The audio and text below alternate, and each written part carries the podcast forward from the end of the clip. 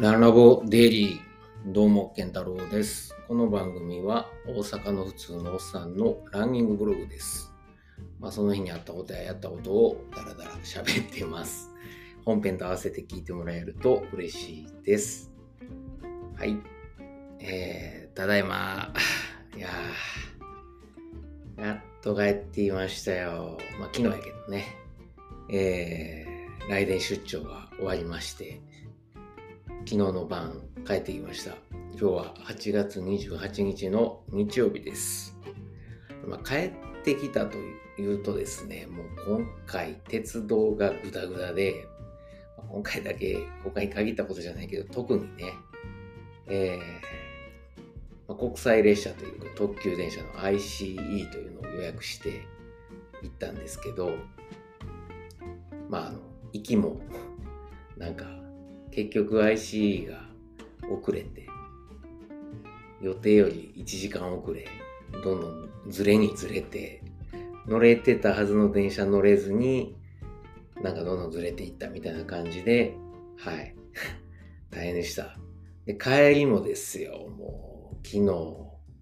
えー4時前かな？に、えーシンポジウムの会場出て、閉会式をとちょっとすっ飛ばしてね。はい、すいませんでした。で、あの、駅から、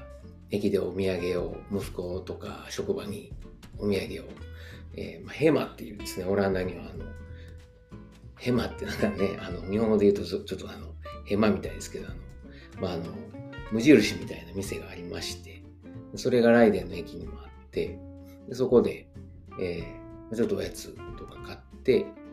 で、電車に乗ったんですが、あの、うん。ちょっと僕が調べ間違えてて、乗るべきじゃない、えーユトレヒト行き行かなかんのに、なぜかデンハーグにアプリ間違って見てて乗っちゃって、まあ、間違って見てたというか、アプリで検索設定が間違ってたんですね。特急電車を除くみたいにしてたんで、うん、なんで4回も乗り換えなあかんねやろと思ってたんですけど、で、デンハーグ行っちゃって、途中で気づいて、デンハーグから、あの、ね、インターシティというか、まあ、急行みたいなのって、あの、ユトレヒトに復帰して、で、ユトレヒトから ICE という、まあ、特急電車ですね、国際列車。えー、多分アムステルダムからフランクフルト行きかな。に乗って帰りました。で、またおもろかったんが、帰ってたら、なんかね、車掌さんがめっちゃ怒ってるんですよ。なんか途中ですごい怖い車掌さんいて、まだドイツ入ってへんのにずっとなんかマスクせーとか言って、なんか怒鳴ってた、その車掌さんが、女性なんですけどね、あの、やっと向こう行ったと思ったら、その、なんか、隣の車両との間にあるトイレの前でめっちゃ怒ってるんですよ。で、えー、何事かと思ったら、まあ後から顛末が分かったんですけど、あの、ある若いお兄ちゃんが、切符も持たずに乗ってたと。でそれが分かる前に、その人トイレの前で、なんかずっといたんですって。ほんで、でなんか車掌さん来たらトイレに隠れようとしたのかな？怪しいですよね、いかに。で、うん。で、トイレでタバコ吸ってたのかなそれを見つかって、まあとりあえずキセルしてた上に、電車の中でタバコ吸ってて、マスクもしてなくて、ほんで、さらにその吸ってたタバコを火ついたままゴミ箱に放り込んだらしいんですよ。まあ、火事になりますよね。はい。まあ、そんななんかいろんなこう、もう、もうなんか何が何だかわからない罪で、いろんな罪でですね、しかもそいつドイツ語できるくせにドイツ語できないふりして、で、車掌さん途中で英語で怒ってたんですけど、実はドイツ語もできたみたいな。はい。で、彼は、まあ、めでたくですね、まあ僕が乗り換える、えー乗り換える駅、えーメンヘングラングラグラドバッハかな。あの、サッカー日本代表のあの、板倉選手が今年から所属している。はい。メンヘングラグラドバッハかな？はい。という駅で、あの、もう警察官待ち構えてて、はい、御用になったみたいですけども、まあ僕はちょっと乗り換えが忙しくて、その顛末は見届けられなかったんですが、まあそんな感じで、はい、昨日も、意外と何じゃろう。9時、9時前でしたね。本来であれば8時には着いてるはずやったんですけど、まあまあまあ、でも帰ってこれてよかったです。というのは、さっき同じシンポジウム出てた人から、その人は教会でやったらしいんですけど、急に、あの、WhatsApp で、あの、何？電話がかかってきて、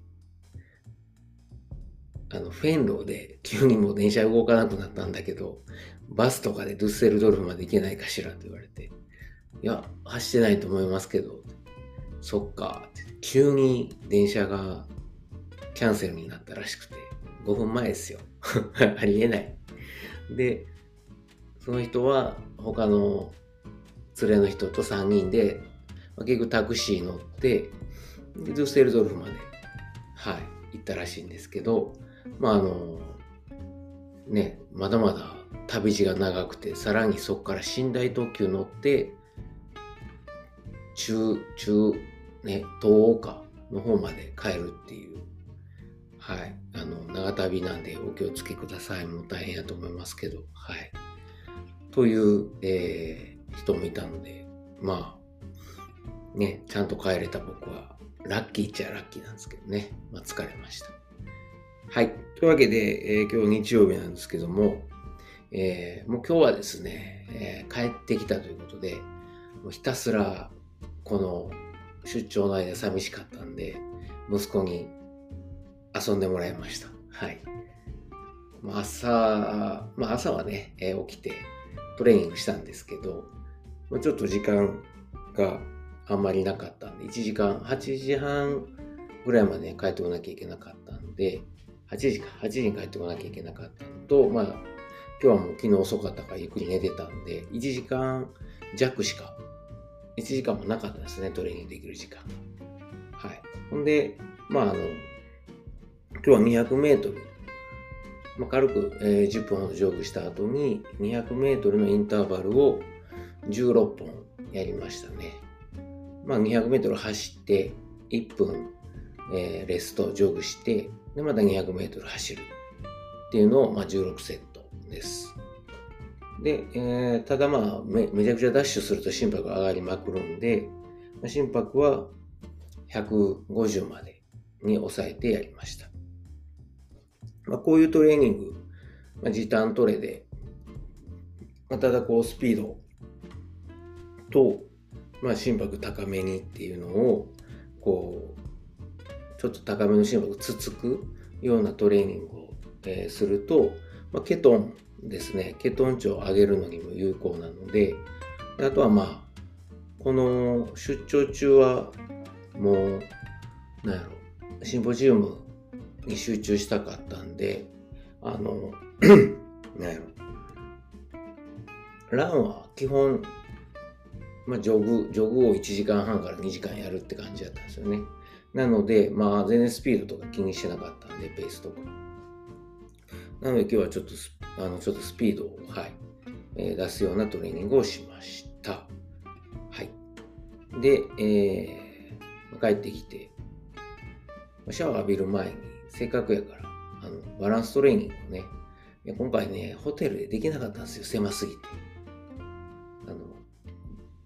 ベッド、ダブルベッドの部屋を選んだがために、部屋が その分狭くて、全くバランストレーニングができず、ね、あんなに偉そうに12分間365日やればとか言ってたけど、ちょっと4日間できず。で、えー、今日朝、まあ、やってたら息子が一緒にやるって言ってくれたんで、まずは息子と朝っぱらからですね、朝の何 ?8 時半からバランストレーニング YouTube 見ながらやって、で、シャワー浴びて、で、ちょっと軽く午前中は掃除とかしてたんですけど、あの、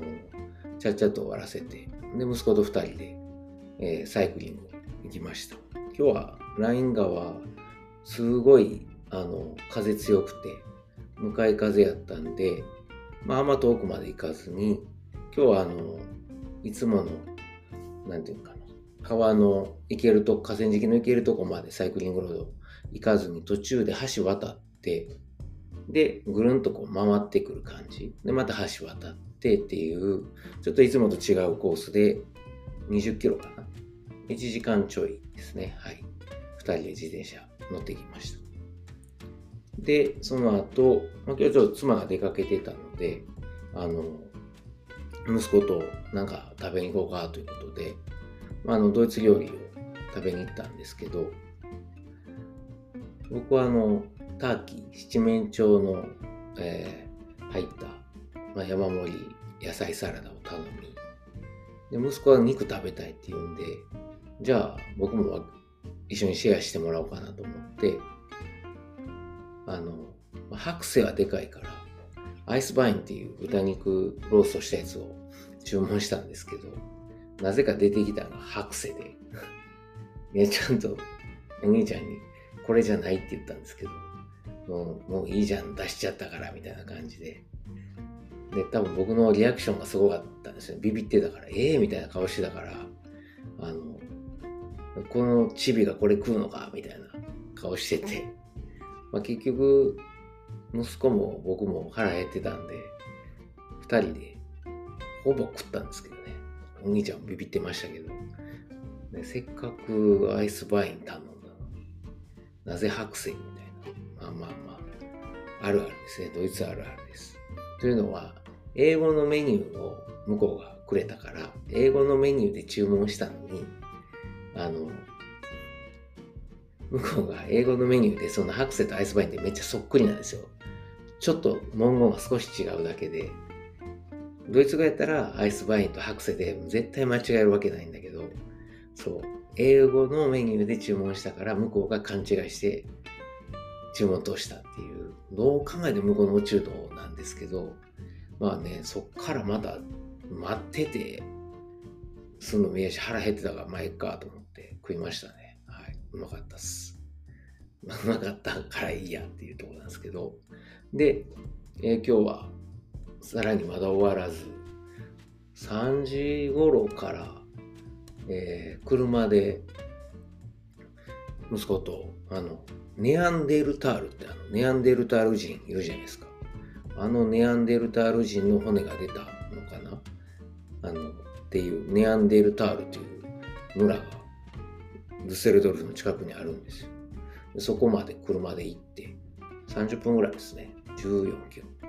で、そこからハイキングコースがあるので、そのネアンデルタールにはあのミュージアムがあって、そのネアンデルタール人のなんかいろんなもんが見れるっていうとこで、まあ普通はみんなミュージアム行くんですけど、僕ら今回ミュージアムスルーしまして、あの、ハイキングコースでいろんなコースがあるんだけども、今日は時間ないので5キロの5.7キロかなぐらいやったかしら。ちょっとあれですけど、そうですね、5.8キロのコースを歩いてきました。まあまあ、登りもあったり、で、まあ山というよりは、まあちょっと、高低差のある森みたいな感じですね。普段僕が走ってる。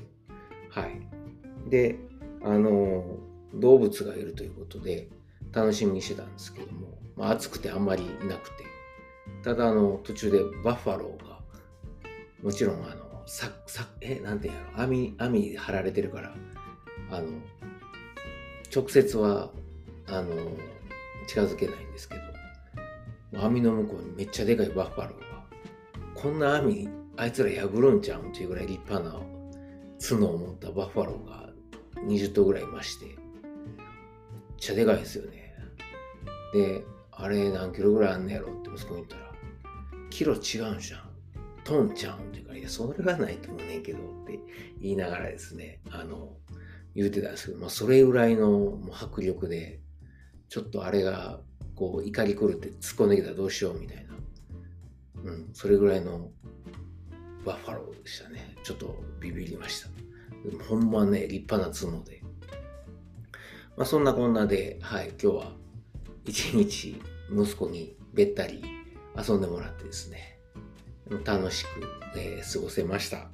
はい、えー、皆さんは今週末、えー、いかがお過ごしだったでしょうか？ね、もう明日から、えー、また新しい1週間が始まりますよね。でも知らん間に8月も終わりと。早かった。で、僕もなんだかんだ言ってもあと2週間後には、2週間ないよね。12日後には、また懲りずに24時間走があるので、はい、えー、調整していきたいと思います。というわけで今日も最後までなんか役に立つことあったんか。うん。まあいいや。えー、走る気持ちにもスイッチ入ってないと思うんですけどね。まあこんなやつもおるんやと思ってもらえたら、えー、幸いです。えー、最後まで聞いてくださってありがとうございます。それでは、えー、明日も良い一日を過ごしてください。ほなまた。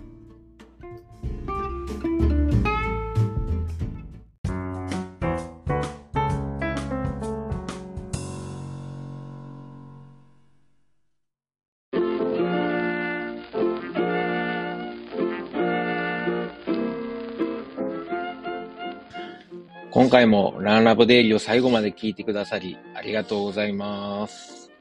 最後にちょっと CM です。まあ、本編でもですね、えー、ちょくちょく宣伝させてもらってるんですけれども、えー、僕のあの、親父とおかんがですね、えー、大阪の駒川いうところで、まあ、あの、昆布屋、えー、関東でいうところの佃煮屋かな。はい、昆布屋を、えー、やっておりまして、まあ、あの、駒川で、ね、えー、やってるということで、駒川あずま屋というんですけれども、はい。えー、まあ、この番組では、まあ、あの、この駒川あずま屋に、噛んだ。駒川あずま屋に、まあ、スポンサードしてもろてるのではなくですね、まあ、勝手にあの息子である僕が、まあ、親には内緒で、えー、こっそり、えー、駒川あずま屋を応援しようということで、まあ、ちょくちょく宣伝させてもらってるんですよ。で、あのー、もしよかったら、はい、えー、なんかあの、ご飯のお供にですね、えー、ケトンやってる人間がご飯のお供とは何ぞやという怒られるかもしれませんが、はい、えー、ご飯のお供に、ぜひぜひ、駒川あずま屋の昆布、えー、佃煮を、えー、こたってください。よろしくお願いします。えー、おすすめはですね、えー、まあ、あの、看板商品3つありまして、まあ、松葉塩吹き、ね、まあ、こあの、昆布で、えー、もう、なんていうんですかね、えー、美味しい、えー、塩吹き昆布をですね、あの、松の葉のように刻んで、まあ、食べやすくしたと。もうこれはおにぎりに入れてもええし、お茶漬けにしても、さらっと食べられるのでおすすめです。僕はちなみにあの、えー、日本にいた時は、あの、パスタ、ね、茹でたパスタにこの松葉塩吹きと梅干し、そして、えー、ネギをあえて、えー、簡単和風パスタを作って食べてました。まあ、美味しいです。それから、えー、大阪言うたら、松茸昆布。はい。しののめという、えー、松茸昆布があるんですが、もう本当にあの、でっかい、えー、松茸の、えー、佃煮がですね、入った、えー、昆布です。昆布ですって言っても変な感じですけどね、昆布の佃煮と、えー、松茸の佃煮が一緒になったもので、これはもう絶対満足してもらえると思うんでね。えー、まあ、これは何やろ、大阪土産にもなるし、まあ、ご飯と一緒に食べる、もう最後の締めにね、えー、食べてもらうのもいいですし、あの、弁当のお供に入れてもらってもいいですし、ちょっと、えー、ちょっと贅沢したいときに、はい、えー、松茸昆布、しののめ、ぜひ試してください。最後にですね、えー、もうあの、駒川あずまいの3枚看板の、えー、最後、ね、もう僕の一押しなんですけど、ちりめん山椒です。昆布ちゃんやんけっていうツッコミがね、えー、来そうなんですけれども、あの、じゃこですね。じゃこと山椒を一緒に炊いた、えー、もので、もうめちゃくちゃうまいです。これはご飯にも合うし、そのまんま、あの、あ、これはちょっとケトですね。もうそのまんまつまみにして、えー、食べてお酒のあてにしてもらったらいいと思うので、えー、ぜひぜひ。もうこれもあの、おにぎりにも合うし、ご飯にも合うし、お茶漬けにも合うし、そのまま食べてもええし、山椒好きの人にはたまらないと思いますんで、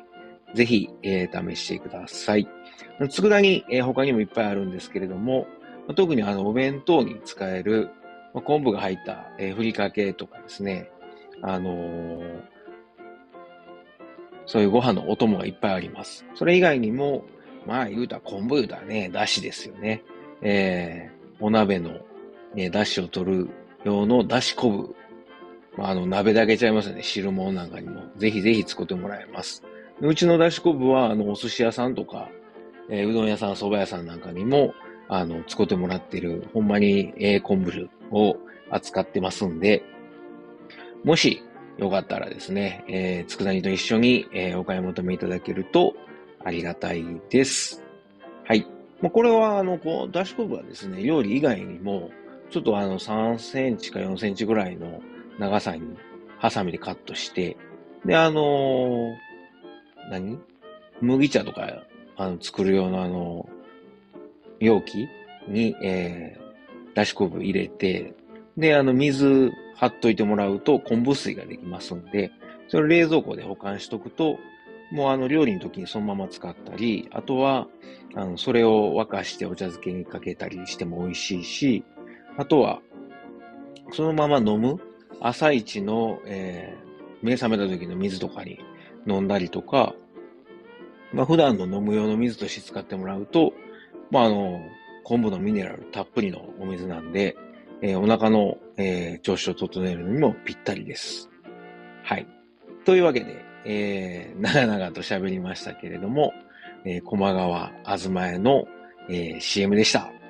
はい。えー、ぜひですね、私のささやかな 親孝行にね、えー、協力すると思って、えー、もしよかったらご検討ください。今日も最後まで聞いてくださってありがとうございます。ほなまた。